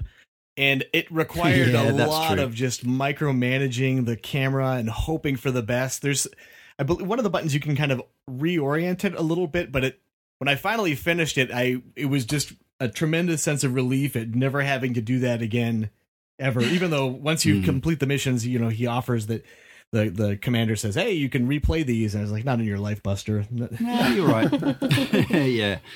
Another peculiarity about the uh, the controls is that by default they are what we now think of as inverted. So the, both the, the camera stick is is quotes inverted to what is normally default these days, as is the um, the look. So if you're not an inverter, like I'm not, um, I was finding that I was doing I was looking down when I wanted to look up, and and vice and left and right, mm-hmm. vice versa mm. as well. So, and there's no, I don't think there's uh, there's any reconfiguration available for that stuff. So yeah, that's a, a, a, thing. But you know, one's brain can can cope, and it's not such a, a fast paced, um, you know, Twitch kind of game that you can't you can't cope with that stuff. But uh, but yeah, just interesting peculi- peculiarities that would no longer be um, tolerated. I, I, think they would be. It would now be in a design document that you have to have the ability to switch, uh, or it might even be you know firmware side uh, on on the actual hardware. So.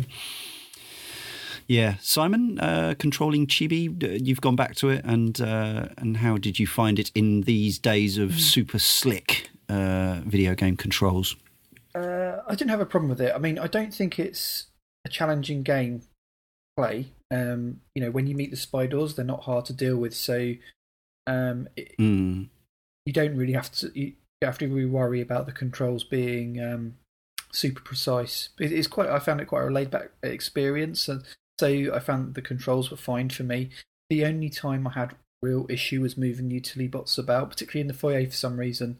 Um, yeah. with the ladder, and it'd be like you, you want to push it, but you end up climbing on top of it or picking up your plug. Mm-hmm. And yeah. When you when I was trying to sort of chalk off collecting things, it kind of slowed me down. I found that quite frustrating. And yeah, the, some of the free rangers missions, it wasn't the one where you were running up the banister. It was the one with the target practice, where mm. you had to scale mm. up to the um, plants that are hanging sort of up at the, oh, the second, second level. uh, and that took me quite a few times. I just yeah. couldn't get it. And but the, the depth perception threw me off a little bit, and um, mm. I wasn't quite sure sometimes where I was supposed to be jumping, and it, that was a bit fiddly. But um, they were just minor points. Other than that, you know, I usually when I play games, I'm kind of hunched forward, you know, um, but quite tensed up. Yeah. But this, I, I was, um, uh, I worked from home, so I had the luxury of being able to play games on my lunch break. So I was kind of like spinning around to the CRT behind me and just sort of like laying back playing it. It was a really nice, relaxing experience actually replaying it, and the control scheme didn't mm. get in, in the way at all. Like um, I didn't. It didn't feel like some. I, I, go back to old games quite a lot, and sometimes you think, "How the hell did I get through this the first time round? This feels so funky and cumbersome." Whereas this didn't bother me at all. I thought it felt really nice, and um, I've grown to really love the game GameCube controller anyway over over the years. I didn't like it at first, yeah. and but a nice, right. nice, nice little controller in hindsight. Hmm the C stick's a bit weird, uh, still like a bit nipply, but other than that, yeah. I, I, think it's a fine controller. And D-pad's a little small, but that analog stick, yeah, is is uh, is a is a class uh, thing. So, also pertaining to uh, the mechanics of of control and locomotion, um, this game, I suppose, in the old money, is an arcade adventure, or you might call it, in modern parlance, a Metroidvania, in that it is a game where you explore a large uh, environment, in this case in 3D rather than 2D, and collecting certain upgrades and items allows you to access areas that you may have seen previously or items that you have uh, have been tempting you from a high shelf that you couldn't get to and that sort of thing.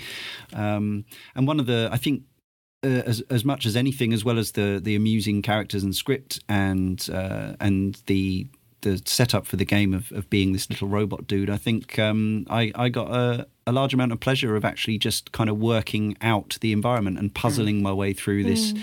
this old school arcade adventure in that in that sense of uh, find you know find item how to get to item. I think it's a little obscure by 2017 standards in places. I think sometimes it's it's not really telling you um, information that would now be offered up. And i think that has both pros and cons. Uh, this has we talk a lot on Cane and Rinse about the golden arrow, and this game definitely doesn't have that. Um, sometimes you walk into a room and you think you haven't done anything or nothing's changed, but then a cutscene will play, and that can be quite interesting, but then uh, and satisfying. But then at other times, I found like I did have to look up a walkthrough a couple of times to say, you know, where do I go now? Who do I talk to next? Because it is a case of going up to a character who has moved or is now, you know, somewhere else, and you have to just press the button next to them to see what they're going to do next. And so I found it a bit inconsistent. And I guess the first sign of this, and it wasn't overall, it wasn't as bad as I was worrying uh, it might be, but at first, one of the first things you do is learn to pick up uh, bits of rubbish, you know, sweet wrappers and, and soda cans and all that kind of thing. And you're supposed to put them in the bin for cleaning points and, and moolah. And the first time I did it, I climbed up this little set of drawers and walked along to the top of the bin and tried to put the stuff in the bin. And it said, you can't put stuff in the bin from there. It's like, but I'm right next to the top of the bin. Uh, and it turns out that you have to be at the bottom front of the bin to throw stuff in the bin. So little illogicalities like that um, kind of mark it out as a game that I guess is is of its time and of a smaller, uh, less experienced developer in some ways. But but overall, um, I found it a yeah a satisfying and um, yeah, engaging kind of quest. Uh, how about you guys, Simon? Um, yeah, no, I, I agree with you, uh, Leon. Um, when I started the game, I was using the first-person view to scan around, and it gives you, it tells you um, points of interest within the room. You know, things you got to collect, particularly like the frog rings and things Yeah. like that. Uh, and at first, you don't know what they are, what they relate to, and um, I found it quite rewarding and satisfying getting them and then working out what they do. Like I remember the first time I found a, a frog ring uh, and fed it Mm. to Jenny, and it's like, oh wow, right, okay. Um, You fed it to her? do you feed it to her? You just give it to her. I gave it to her. Yeah, sorry. I Don't know where that came from. Force fed Jenny with a frog ring. Uh, uh, I lost my chain of thought now. Yeah, well, when, um, Sorry, Simon. I, yeah, I fed Jenny a frog ring, and um, uh, and then and you know it was things like that. You you become sort of obsessed with finding the rest of them, um, and finding the little the things that are out of the way. At first, it was, it was quite frustrating as well because I think at first you don't realise that you're going to get the bridges Mm. and the ladders straight away. Um, yeah. Yeah. it was nice, and I can see why people. It was like it's kind of. I know people don't like using the, the phrase Metroidvania or whatever, but it's kind of like a, a lighter a lighter version of that. Um, Yeah. and it it was really rewarding, and um, it's quite empowering as well by the end, where you're just kind of like cutting about with your li- uh, limitless battery, uh, being able to access Yes. absolutely every sing- every single area.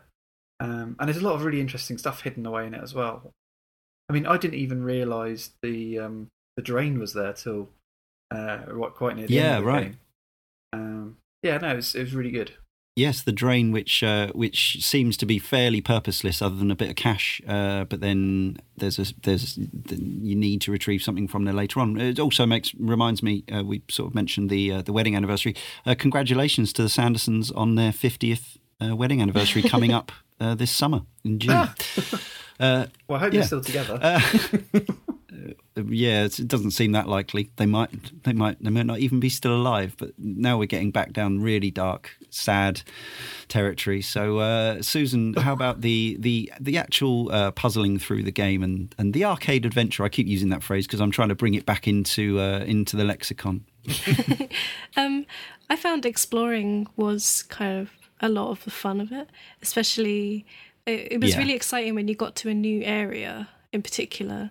So you know, um, so you you just basically rinse the living room and all avenues there, and then suddenly Yeah. suddenly there's the foyer, and then suddenly you can go up the stairs, and then there's Daunting as well. Yeah, really daunting. Um, especially um, um, especially when with the bedroom, with the parents' bedroom, like when she shuts the door, and you have to you Yeah. have to do a lot of work to kind of like set things up so that you can navigate to it in to get inside and things like that. Mm. But that whole um, thing with your battery and having to be very careful about like what you can and can't do, and if you if you mess up certain jumps, um, and so if you try and copter um, to places and you've missed the place where you need to copter or you haven't coptered from a high enough point and you're like oh I have to start all over again um, but Yeah. but that kind of like planning out and mapping and where where to go like I, I thought that was like really fun and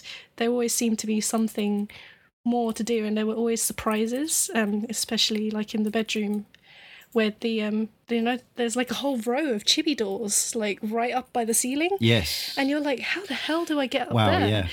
uh, so yeah, but that that was what I found like really enjoyable. Just half of the joy was really in the exploration. Yeah, it was quite a mission to get to those those chibi doors. I did that towards the, the back end of the game to to get the. Uh, you, you need to save up ten thousand moolah basically if you haven't got it at that point to uh, feed the Giga Robo's battery because you don't.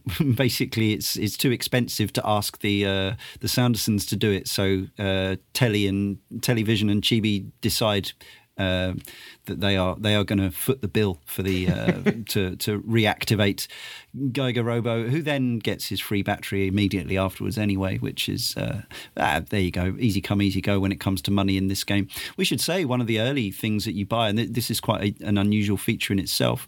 Um, whereas in Majora's Mask, uh, you learn to uh, to play the Song of Time um, at different speeds and, and in reverse to to slow it down. In this game, you basically you go the first time you go to the shop in your little chibi place, uh, you can buy extended time for the day. So you, you start off with a five minute day, but you can very quickly afford mm. to turn it up to a 10 or, or 15 minute day, um, which for me really alleviated the that Majora's Mask style sort of time pressure. Jeff, how about you? Uh, exploring, puzzling, and adventuring in the world of Chibi Robo. Did it uh, did it tick all the boxes for you? Absolutely. I think you you hit on one of the things that I really liked about the game is being able to extend the the time limit because that was in addition to the battery. That's one of your your limiting uh, mechanics. There is just you know, oh, I got to talk to this guy and I don't have enough time to get there, or do I? And the days are split. And there's a in half. There's a daytime and a nighttime. Uh, char- characters yeah. will be in different places, uh, or they may not be active at all. So trying to determine um, when to kind of maximize your routes and everything is a big part of it. And I found that the the initial surprises of like Susan was saying about you go into a room and it's it's you're almost overwhelmed by how much new stuff there is to see and new collectibles. You know, you can you can almost guarantee there's going to be a new frog ring to to feed to Jenny, and you know to do to her, her, insatiable appetite for frog rings and that kind of thing. But uh, I I found that it, it, it's difficult because I don't. I don't like to be coddled as a player necessarily, but at the same time, um, mm. just a little bit more direction I think would would have helped. Just because um, for instance, you might be an idiot, or maybe we'll just say the game was designed in such a way that you might not know that, that Funky Phil lived to tell about it. So yeah, there's no clue yeah, because you, you, get like a like for this specific example, there's a big satisfying conclusion of a send off, and there's no indicator yeah. that you need to go speak to another character to move things along. You don't have uh, any kind of waypoints on your map. There's not a list showing you know whatever tasks you have in various states of completion no. at a time. It's all basically you need to find a person or character and interact with them when they are good and ready to be interacted with, which is easy enough to do when you're first starting the game but uh, especially i found it trying to complete some of the the missions and obviously i still mm. have a couple more to wrap up it it becomes kind of frustrating to be like um like for instance the um the funky phil send off to construct the Dinah, you know, Dinah the dinosaur, her final Truckosaurus form, you have to find a number of hidden blocks, one of which is sold by oh, one of them is sold by this flower character who for whatever reason was not showing up in the like he would not come he would not appear where I thought he was supposed to appear and I consulted a walkthrough and then eventually he did appear so I mean but meanwhile you're if if you're looking for something specific to do unless you unfortunately look at a walkthrough or are just absolutely meticulous about talking to every person and visiting every nook and cranny in both day and night, it's very easy to feel kind of like you're just aimlessly wandering around and cleaning the Sandersons' house, which presumably is why they bought you in the first place. But you know, you've got you've got your own internal life you need to take care of as well as a chibi robo. I just realized the Sandersons don't have a bathroom. Yeah. Living in the hmm. future, folks. maybe we don't need bathrooms. Oh right. I don't well, know. There's the, maybe there's a yeah. door in the foyer that is closed all the time, if I remember. So oh, that ah, may okay. be it. It may be just full of. I mean, oh, these okay. are people that are leaving piles of soda cans underneath their bed. So maybe that's a yeah. level of squalor we're just not prepared to see. Yeah, I was really concerned that's by the amount of um, sweet wrappers and uh, fizzy drink cans that uh, mm. Jenny had under her bed. Oh, yes, I think that was yeah cool, cool to social services. And when they and when they do have some actual food, it's burgers. Uh, it's just it's just very, it's just burnt, burgers in burnt, a bun. Very burnt burgers in my. Uh, yeah, burnt burgers. Uh, I did notice that um, I was thinking I was I was getting a whole overcooked vibe um, from this uh, mini game where you cook burgers, uh, uh, but I was disappointed to notice that when they're eating them in the in the subsequent cutscene, that there there some some lettuce has magically appeared in in the bun. I I wish I'd got to do the whole uh, the whole garnish of, of the burger as well with some mayo and ketchup and all that kind of thing. Um, yeah, there's there's so many odd odd little things about this, and now as we're talking about it, as always when we do these podcasts, there's little oddments um, coming back to mind, and and strange moments of of things like. Um, like the conversation you have, uh, you, the the thing that made me think there's no bathroom is because you you find uh, the, dad's toothbrush quite early on, and it's a, it's a Drake Redcrest branded toothbrush, of course. Um, and one of the conversations you have with him, if you just kind of talk to him from periodically, is, "I guess I won't be using that toothbrush again." And I was like, "Yeah, I don't think you will." Um, like I've been up in the I've been up in the uh, the the the uh, extractor fan above the the hob and uh, used it for cleaning grease. Um, so yeah, you, you won't be using uh, you won't be using that again. Um, and I guess knowing knowing that it's a Japanese game, maybe will serve you right for leaving your toothbrush in the living room. Yeah, totally. Yeah, and and and yeah, uh, absolutely. Uh, yeah, and maybe maybe the um, the cleaning of the bathroom was something that the developers at Skip didn't think mm-hmm. was was going to fly. It may not have been considered appropriate. Also, Japanese toilets, as we know, are incredibly sophisticated and kind of do do everything themselves. So, uh, uh but I would have liked to clean the bath uh, the bathroom out. We could have had a whole Ant Man scene, kind of uh, running away from rushing water or something like that. It would have been quite cool. It is interesting that Chibi Robo has to rely on his own wits to find the basic materials and tools with which to do his job. yeah. Like it'd be like buying his job. Yeah, yeah, like you buy a Roomba and it does not have the apparatus to vacuum your room. It's like poor little guy. I mean, if he didn't find that toothbrush, what would he have done all day? Yeah, that's true. I would like a phone that charge that knows to when to charge itself, though, when to plug itself into the wall. um, one of the things we did talk about uh, when we covered uh, the Legend of Zelda: Majora's Mask, and I think this is something that comes up time and time again when talking about that game. Um, and I think I think it's it's okay to bring it up here because it's the same stable ultimately. But this is another game that does have uh, effectively two kind of limiting uh, features. You've got a, a battery which uh, is effectively your life bar, but unlike say Link's hearts, it just ticks down of its own accord, even when you're just, even if you're just stationary, static, it's ticking down like a slowly, like an electric meter. But every time you do anything, it's ticking down. And then, as Jeff mentioned, you've got the whole day-night cycle. And if you haven't finished a certain thing by the time that ends, you'll be waiting around. There is a costume you can get later on to end the particular cycle, um, and that's that that kind of adds to the whole end game being much much less uh, prohibitive thing. But did anyone have that thing that you often hear with Majora's Mask, uh, and certainly I experienced to an extent as much as I love that game, which is the actual the fact that the fun of the game was slightly. Um, marred by the anxiety of these two limiting factors uh, not no not at all i thought that right. improved the experience i think if i had no nothing sort of geeing me up and making me go quicker, it probably would have got a bit dull. Um, okay. Because yeah. Can, I mean, other than other than um, you know progressing the storyline for the main story and in the side stories, it, it would just be cleaning and um, you know, exploration, which uh, you can do to, to a point once you've discovered everything and I thought it was um, quite exciting having like a sort of this kind of light re- resource management aspect to it, and also the, the night and day cycle. I th- I thought it was um, I thought it was better for having those components. Mm. Jeff, Susan, any thoughts?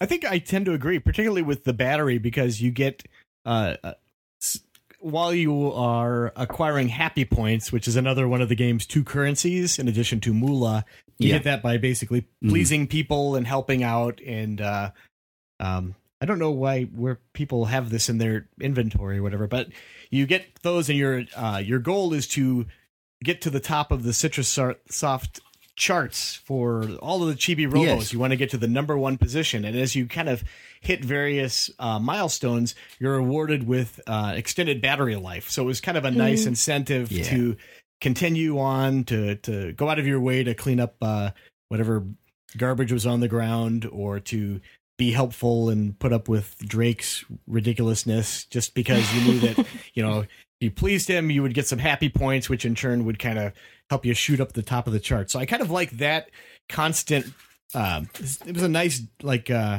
I believe the the person who wrote the forum post said there's a nice steady drip of upgrades which keeps things interesting Mm. Susan? Um, yeah, no, I, I, just I just echo all of those things. Um, I do feel that if you were to just play constantly and not have those um, gaps, that it, it does get quite it would get quite dull. It kind of just turn into Animal Crossing in a way. Um, mm-hmm, mm-hmm. But um, yeah, no. So so I, I just I just really enjoyed it, and you know found it surprisingly surprisingly fulfilling you know you feel mm. like you've done a good job at the end of the day you know and you've accomplished everything yeah. that you that you needed and um, wanted to do um, yeah the only frustrating aspect is is that kind of just characters moving around depending on where you are in the story and that changing where they are yeah. during the daytime or at nighttime and uh, yeah all of those things just made it a little bit kind of like hard to navigate but apart from that perfectly happy with it mm. There's possibly a thesis to be written on why uh, the same mechanics in one game cause uh, anxiety and put people off, and yet in another mm. game they actually motivate the player.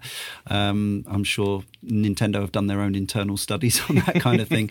Um, and obviously, as we discussed on the Majora's Mask podcast, they made a lot of changes to the 3DS version to to soften the blow. It'd be interesting if they if they ever would revisit Chibi Robo in this form, to, whether they would uh, maintain it exactly as it was or whether they would tweak it. Um, yeah, and one thing I, I, sort of mentioned it earlier, but I was quite pleased that um, although all the side quests were there to be done, and you can win this full page of uh, stickers and your full complement of costumes, you still uh, can. Uh, at the end of the game, you become you you will have enough happy points to become Super Chibi Robo. You get your little medal, and you get extra shiny, and you get infinite battery. So you get to yeah continue the the side quests and stuff in in the post game with uh, with all that lovely uh, bling going on, which is great. I found talk of but one Easter egg, and that is uh, you remember the Nintendo GameCube microphone that was for used for Mario Party and uh, Odama was it the peculiar uh, uh, shouty pinball game type chinko type thing. I uh, don't know if anyone played that. I, I, have seen it in action. It's it's a curio. Uh, if you plug it in while playing Chibi Robo and talk into it, Chibi Robo will look at the screen, which is which is clearly adorable. Uh, if you talk loud enough, he'll fall over. So there's that. now, Chibi Roundup. That's what I'm calling this section. I have never played any other Chibi Robo games, but there are four. I know Susan has pursued these. Her, uh, I'll ask you, uh, Jeff and Simon, have you played any of the, the sequels, follow up, successors? I have. Good. Si? I've, I've played um, Park Patrol on DS, but I haven't played any of the others. Okay. Make it bloom, little Robo. Let's start with that one. Chibi Robo Park Patrol uh, came out on the DS, as you say, 2007? So, is this a a full blown sequel? Is it worth Chibi Robo fans checking out? Um, I think so. Yeah, it doesn't have quite the same sort of atmosphere as like the house, but it has us very. Mm-hmm. Um, so in Park Patrol, you are just a Chibi Robo looking after a park. Um, and there are certain things you can do, like you can make flowers bloom. There's a lot of work to be done in that kind of area, just tidying things up and fixing things up, making the park nicer but it has this kind of like yeah. um, very environmental feel to it like kind of similar mm-hmm. to like um, Super Mario Sunshine. You know, you're cleaning things up and you're trying to stop pollution, that sort of thing. It's, it's that kind of feel in nice. Park Patrol. Um, I thought that it was like a worthy successor. Um, not not not as big and as grand and not as full a sequel as you probably would have liked. But it does enough, I think, yeah. to scratch that kind of itch because you have the you have the setting that you take and improve. Um, and you also have like a town area that has like different other toys, I guess, um, or characters that you can speak to and interact with and make their lives better as well. So it's kind of Chibi Robo light, and it, it suited the DS, I thought. But um, Mm. but yeah, um, I hold out dreams for a full, a full proper Chibi Robo sequel in translated into English. Yeah. Hmm. Memories of Park Patrol, Simon? Um, yeah, I, I I I enjoyed it. I mean, it didn't wasn't quite as magical as the first game. I think, you know, the the first game was kind of quite a unique experience, uh, and it was really good to have another fix of Chibi Robo. But I definitely I remember when I finished it, I kind of thought, yeah, I really wish I could have play another big, I wouldn't say proper Chibi Robo, but uh, Mm. Right. like a, a, a true sequel to the original game. Um, you know, Yeah. Maybe we'll get one on the on the Switch. Who knows? Ooh. this was only, uh, yeah, like a year, a couple of years after the original. And I should say uh, it was never released in Europe. It came out in Japan, North America, and Australia, uh, but not in the EU at all. Uh, Jeff, did you play this Yeah, one? the, the weird thing about that is in the United States, it was only available uh, through Walmart. They had an exclusive deal Huh. uh, for distribution there, um, and I, I remember I had to break a self-imposed ban on going to Walmart to to pick it up. Right. Uh, and it was one of the Yeah, principles out the window when video Wait, games. absolutely. Chibi yeah. Robo is a tiebreaker, I suppose. Yeah. Uh, but I, I had similar uh, thoughts on it overall as as uh, as you guys did too. It was just kind of like it's- it's nice to see Chibi Robo back, the character, Uh, but I kind of missed the self-enclosed uh, house drama uh, aspect of it because I think that's Right. what made the game so interesting. But I, I suppose it, it was interesting just to see what uh, Nintendo thought was the appeal of the character, and it, clearly they thought, "Hey, people like to clean stuff up," which is fine. It's certainly an element of it, but that's certainly not why I like the first game so much. Yeah, yeah. So uh, a second sequel came along, uh, and this is, uh, forgive my pronunciation, but something along the lines of Okeri Chibi Robo Happy Richie Osoji, um, which means uh, basically welcome home, little Robo, happy rich big sweep. Um, it is not cheap. Uh, I, I was looking up prices, and uh, to actually buy the cartridge, uh, you again you're looking at um, not not quite Chibi Robo one levels, but but you're you're looking at money, I guess. Again, just because it wasn't produced in many numbers. I think this only came out in Japan, didn't come out anywhere else. Um, however, uh, a fan translation exists, uh, so you can play it in the English language because there was enough demand among the the community. Uh, you would obviously you would play it um, via emulation. You could buy a cartridge if you were feeling particularly honourable um, as regards to that. Uh, so this was 2009, so another two years on. I understand it that this was probably one of the best reviewed games in the series, and and the one that is considered to be the most kind of fully fleshed out sequel to the original. So, has anyone engaged with this Japan only release? I have not. No, but I know what I'm doing after this podcast is finished. Yeah, exactly. Right. Well, let us know how you get on. I'd love to hear about it. Uh, so next came for for most people um, outside of Japan, Chibi Robo Photo Finder, which is, uh, I assume, a gimmicky little doobry relating to the character, but without actually having anything much to do with the original game. So this was 2013 and 2014 on the eShop for 3DS. Uh, is, is sort of augmented reality type thing going on? Um, yeah, and personally, I found this quite clumsy. Um, just like on a on a very kind of um. So um, one of the things that I ran into problem is that it felt kind of very um, localized, uh, as in as in it felt very Japanese, um, even down to Yeah. the kind of the shapes that you had to take pictures of. Um, so the the idea is that you, you Mhm. kind of find objects. You have a silhouette, and you're supposed to find an object that has a similar silhouette and take a photo of it. But I'm like, In the real in world? the real world, yeah. But I'm like, Yeah. the um, so for example, it had like a, a juice carton, but it was a very specific kind of juice carton. I'm like, they don't make those kind of juice cartons in the UK. I can't physically find this object and take a po- take a photo of it. Can you fool it with cut out bits of paper and that kind of thing? Um, I found the camera quite finicky because I tried to do that, you know, like googling googling a carton of that Oh, of the course, time, yeah. um, and you know that. But the the camera just wasn't having it for me. I don't know if anybody ha- else had any better luck with it, but that I found that whole experience like quite off putting. So I didn't really delve into the game any deeper than that because it just felt like a real disappointment. Like it, it felt like again like it's not a true Chibi Robo sequel, and what I really want is a true Chibi Robo sequel, and not these tiny little kind of things that happen to have Chibi Robo in them. Yeah. Did anyone else have fun with Photo Finder?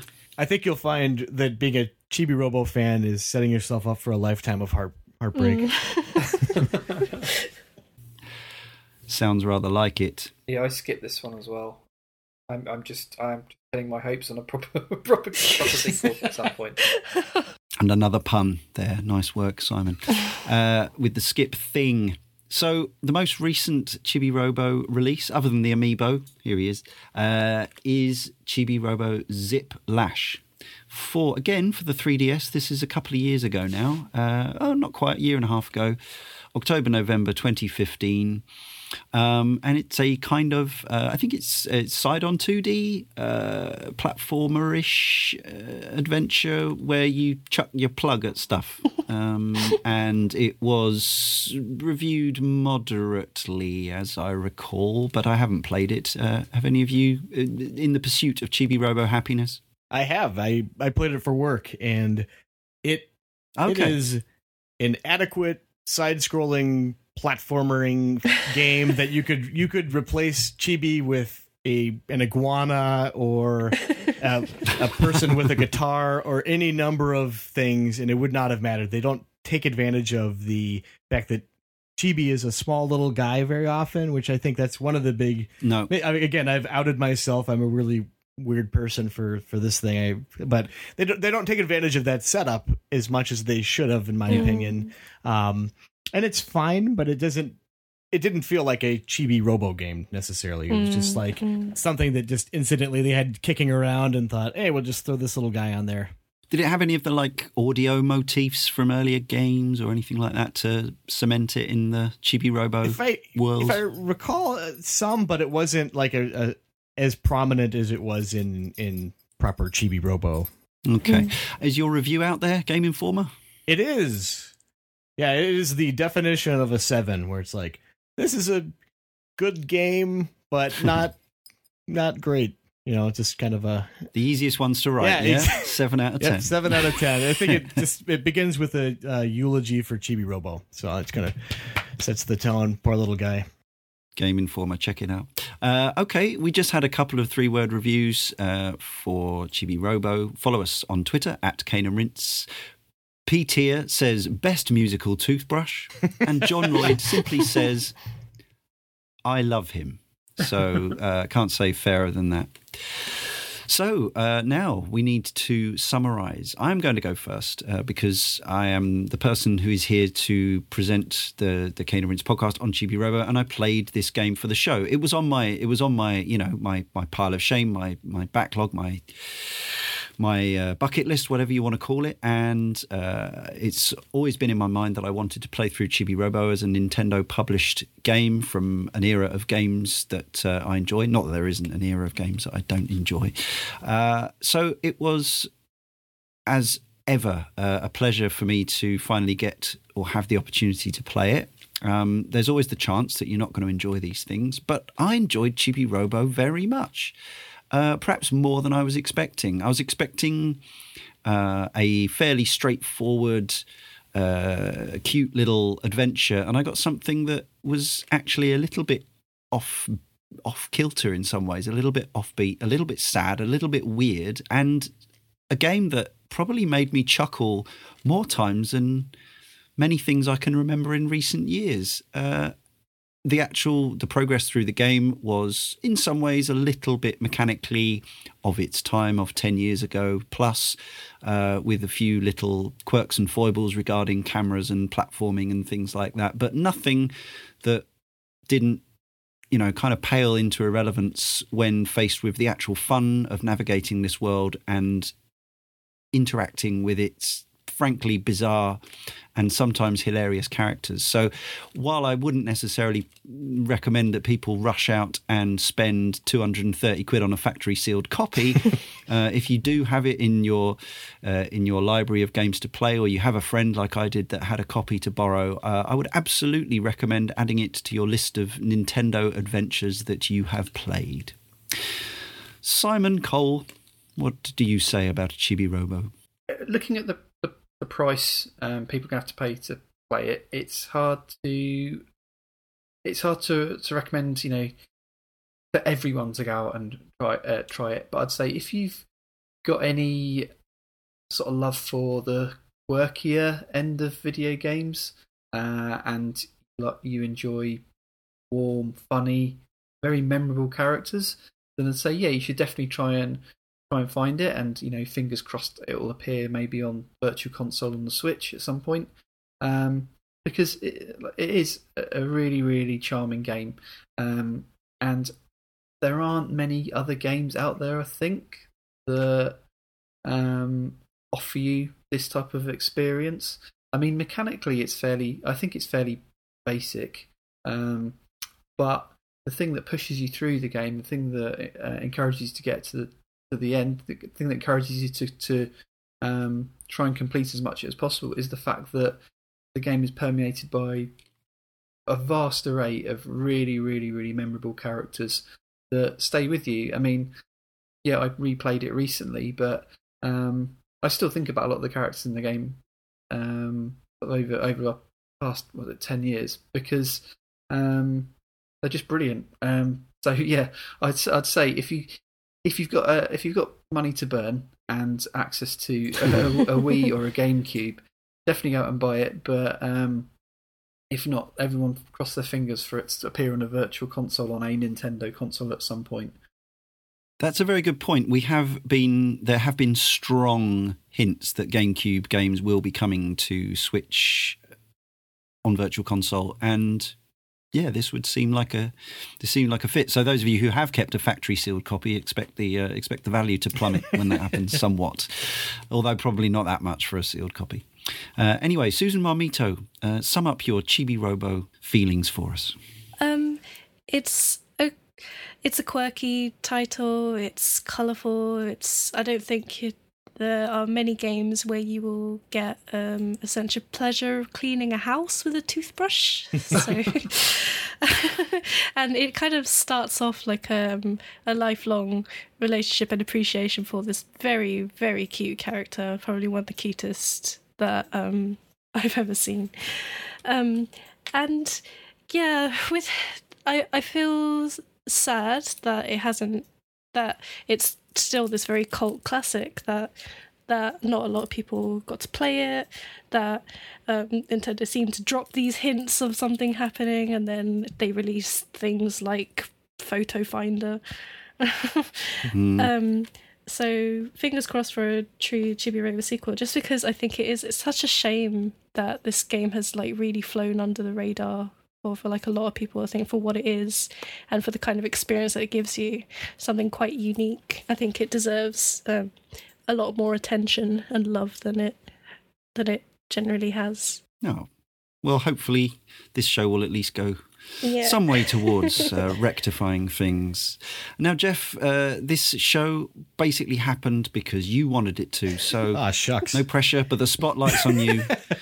Sum up why everyone should care about you. Uh, again, the the fact that it is difficult to acquire is is such a tremendous bummer because it's I think it is something that unlike a lot of games like like Simon and you have mentioned like there's games that you feel like are kind of like homework games where it's like well you probably should have played this or um it doesn't necessarily hold up but I think that the Chibi Robo holds up and mechanically it has some issues but I think that it it works the vast amount of time. And I think that it's it's just a very sweet game which I don't think I think it's easy to, to look at the weirdness and uh, kind of the, the darkness and the silliness. But overall, we joked about Chibi Robo being maybe a bit of an instigator himself, but ultimately he's he's just so incredibly helpful and he's making everyone feel good.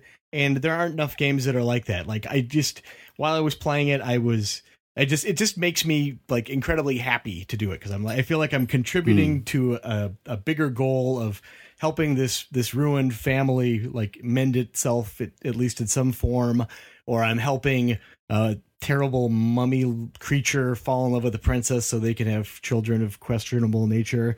um, it's just it's just a very endearing game. Uh, and it's very fun and it's also also very relaxing as well like simon was saying you know leaning mm. back in his chair and just kind of playing it that way like the act of cleaning is it's it's just pushing a button but it is very satisfying to watch a giant footprint melt away under your mm. toothbrush as you're cleaning it up or you know seeing the, something off in the distance and saying oh i could pick that up and throw that away you know and i'll get i'll make someone happier for it. So it's an experience that there's really nothing close to it, which I think makes it a bummer because you can't recommend, well, you know, it is expensive, but you know, in the meantime, this is good enough. Because I don't feel that the character went in a direction where, uh, with the exception of that Japan only game, which I'm going to have to track down now also, um, mm. uh, it doesn't feel like there's anything that is even a close approximation to it. It's so unique and different that um, Nintendo clearly has feelings for the character as well. Producing an amiibo isn't cheap, so hopefully mm. they'll they're, they're looking at the long term for this character and will realize, oh yeah, by the way, we've been doing it wrong all this time. Let's just make a proper sequel to it. we'll see. Well, we have one member of the Cane and Rinse team who is. Uh, is our uh, our agent who works for Nintendo of America. That's Ryan. So perhaps you know we could slip this podcast to him, and he could just uh, he could he could send it down the right channels. I'm sure they have a I'm sure they have a warehouse full of unused or unsold Chibi Robo amiibos that they could repackage for the Switch oh. version. It's heartbreaking. Sorry. Maybe they only made him in small quantities as well. Maybe maybe I've got a collector's item here on my desk. You never know. Uh, maybe he'll appear in Smash on the Switch as a selectable character. I mean, oh, come on now. Can you imagine? You just yeah. you would like just whip things with your plug. Um, Telly yeah. would come down. Electrocute down. them. Telly would come down with a special attack. Oh, you use so your cool. chibi blaster um, would home in from final anywhere. Smash. Yes. yeah, yeah, yeah. Final smash would be Giga Robo coming on the screen, stomping about ah, the place. It writes itself. You could, you could just you could just like um, scrub the toothbrush on people's faces and. He could even be. We've done he could it. be an assist yeah. trophy where he just shows up in his trauma suit and collapses on the ground and damages everyone. I'd be happy with that. yeah. Someone called Sora. Uh, yeah. So, yeah, it's been tremendous fun. Thank you to my uh, panel of all guest stars. Uh, I would like to offer you the opportunity to uh, plug yourselves or anything you're doing. Start with Simon. If you don't um, follow Box Art on Twitter, please do. Um, it's I think I've said this before and I've been on. It's just a, a celebration of good quality box art. No negativity, none of the snidiness that you get um, around video games. Unfortunately, a lot of the time. That's why we love it. yeah. Um, so yeah, please follow that.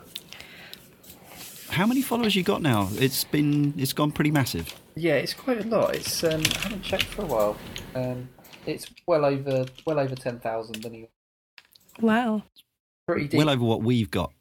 Yeah, pretty, pretty decent for a Twitter account, which was only really made for for me to post the Final Fantasy VI box art on Twitter. It was just that was my only reason for, for creating it. The, the well, Japanese uh, box yeah, art, that is. yeah, yeah, absolutely. Yeah, it's well loved and deservedly so, and we often uh, we we uh, re-promote our older podcasts off the back of it, which seems to make perfect sense and uh, it's more beneficial to us than it is to you. But you know, well, what the hell?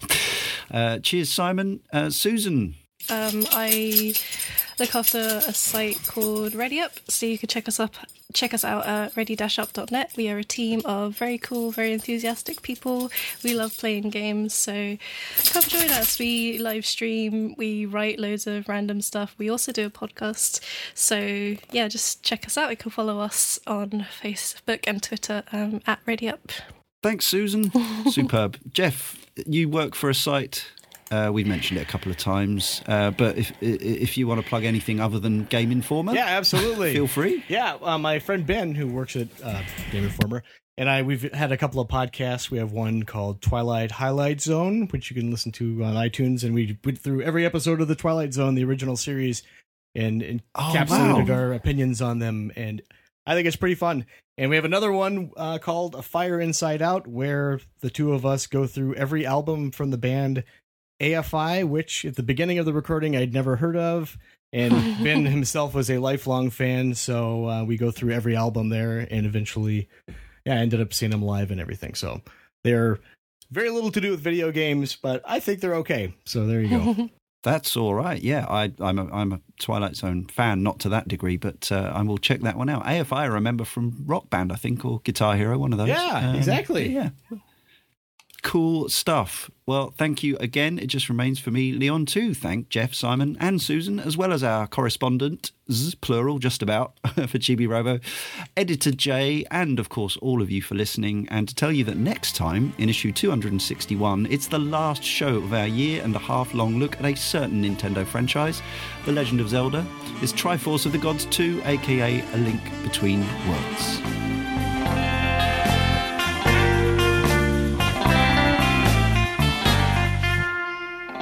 Aquilo que não queria, podia, não quis, aquilo, tudo, blá, blá, blá.